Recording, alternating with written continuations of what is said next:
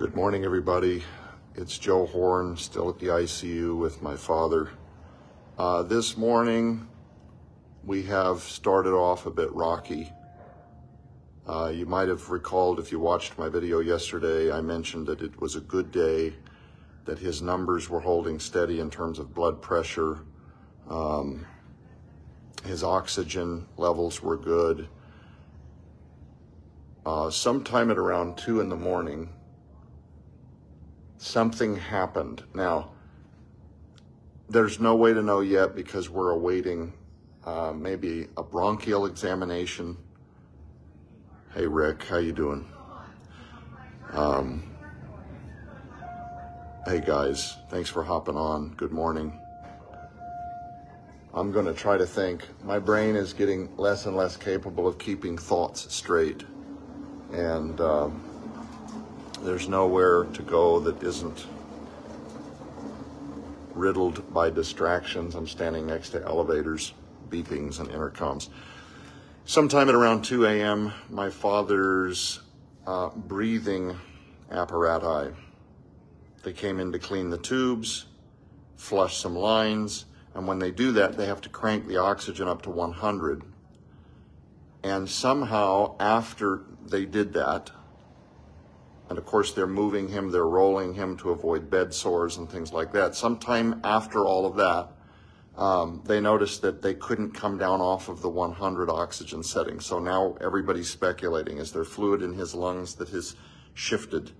Um, so far, we're dealing with a respiratory specialist, not a doctor. They're trying to get uh, a doctor in here. But there's also something else that I really need prayer on my father's behalf to address, and that is this. sorry, I'm, not, I'm, I'm closing my eyes so I can focus because it is just, it's getting difficult to um, articulate what's happening day to day.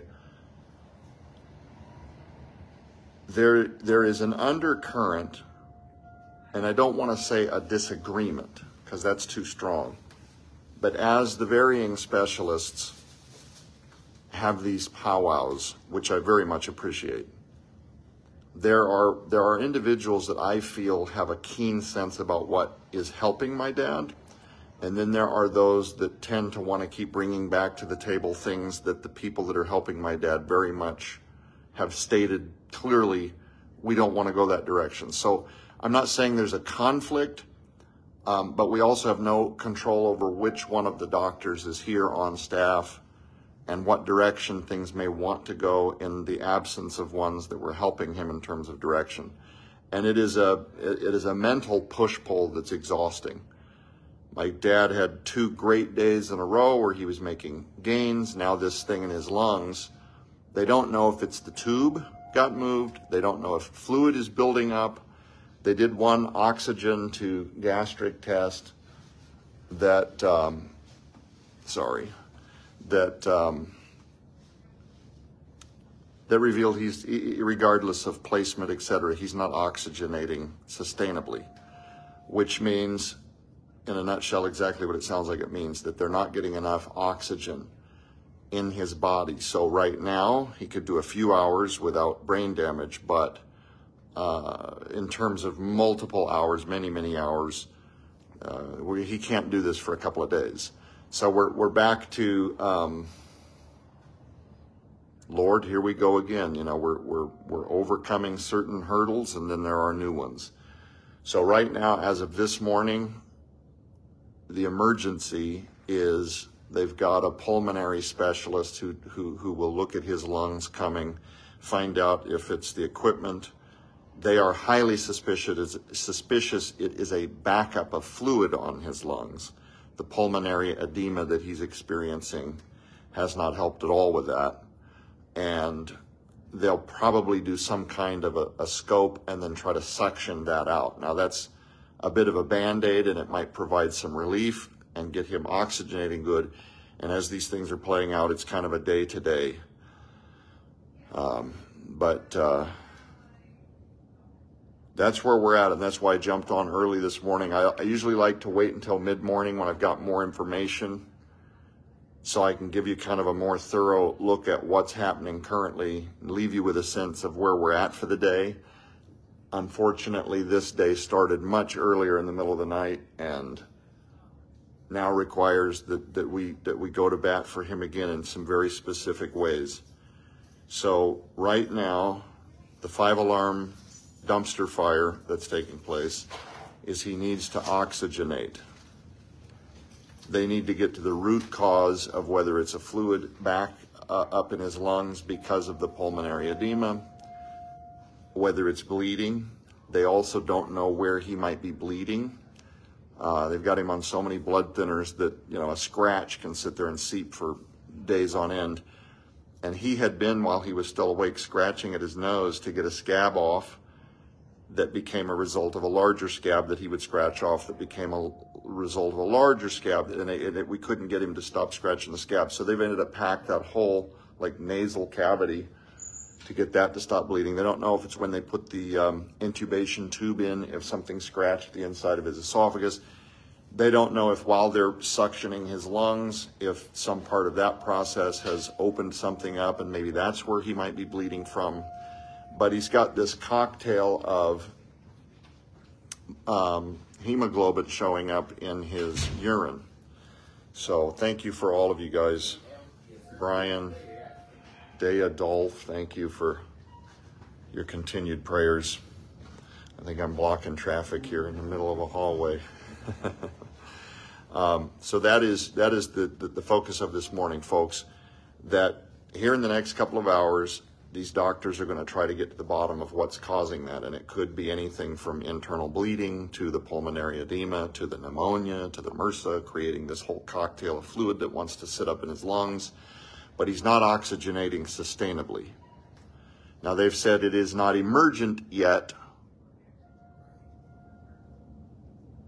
I don't take a lot of solace in that because in a couple of hours, suddenly it could be emergent. So it's you know, I'm I'm I'm trying really hard not to be that son that stands in the hallway and constantly uh, petitions everybody uh, to drop everything and you know come and prioritize you know our needs. There are other families here, there are other patients here, and every time we hear the alarm bells going off, my family's actually been interceding for those families.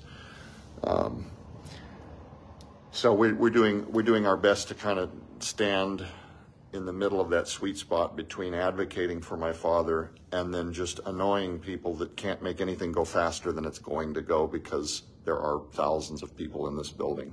Hi, Tony. Stephanie, Humphrey, Michelle, Grant. Bless you, people. Thank you so much. So, if you would do that this morning for me, for my father, for all of us, pray that they will get to the root cause of what is happening whether he's bleeding internally, whether it's the pneumonia that's causing a fluid backup along with the pulmonary edema, this cocktail of fluid that wants to be in there. They did do an x ray this morning, and uh, they said that nothing looked much different than yesterday, which is another part of the anomaly. Where is this fluid coming from, and why is it affecting his ability to oxygenate so much? But um, this is why I say, you know, I, I share the good reports when we're looking at them uh, I've tried to be very sober and realistic about the setbacks and the dilemmas uh, so that you guys are getting the most honest perspective of what is happening right now, as close to in real time as I can get. So that's the that's the prayer this morning. I pray to God that later we do another update and maybe I can give you some more information and uh, have a better update for you. Love you all. Thank you so much to continue uh, for continuing to lift up um, hi, Debbie. Lifting up my father. And uh, this thing, yeah, I see your comment, Glenda. No, I know. I know. Believe me, I know. We so Glenda made the comment that we have the right to choose varying doctors. We have done everything we can to kind of powwow between my siblings and my mother. We are absolutely still advocating for my father. Um, but at the end of the day, some of these people just aren't on shift that day. And the person that is on shift has a, a, a variety of other approaches. And so we're, we're trying to navigate that carefully um, so that my father is the benefactor of our advocation, but not, or our advocacy. I'm, I'm losing my head, guys. I'm sorry. That my father is the beneficiary of our advocacy, but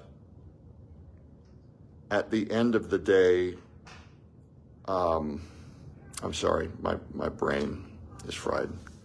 We're, we're doing everything we can to advocate. I'm already asking if this other individual is going to be here today.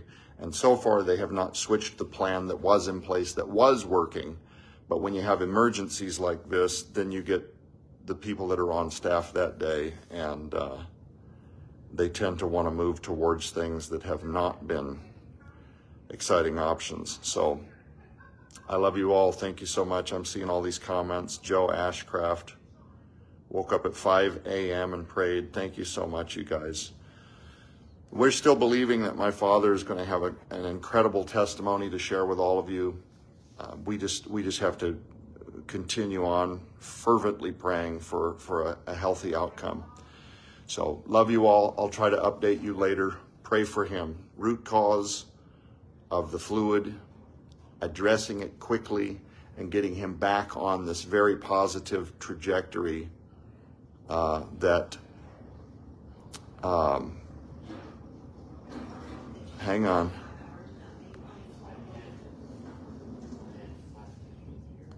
Hey, got it, Russell. Thank you. Got it. Okay. Uh, I will try to update you later with a much better update. Pray that his numbers, his heart strength, his blood pressure, his oxygen will, will all stay golden. Love you guys. I'll talk to you later. Thank you.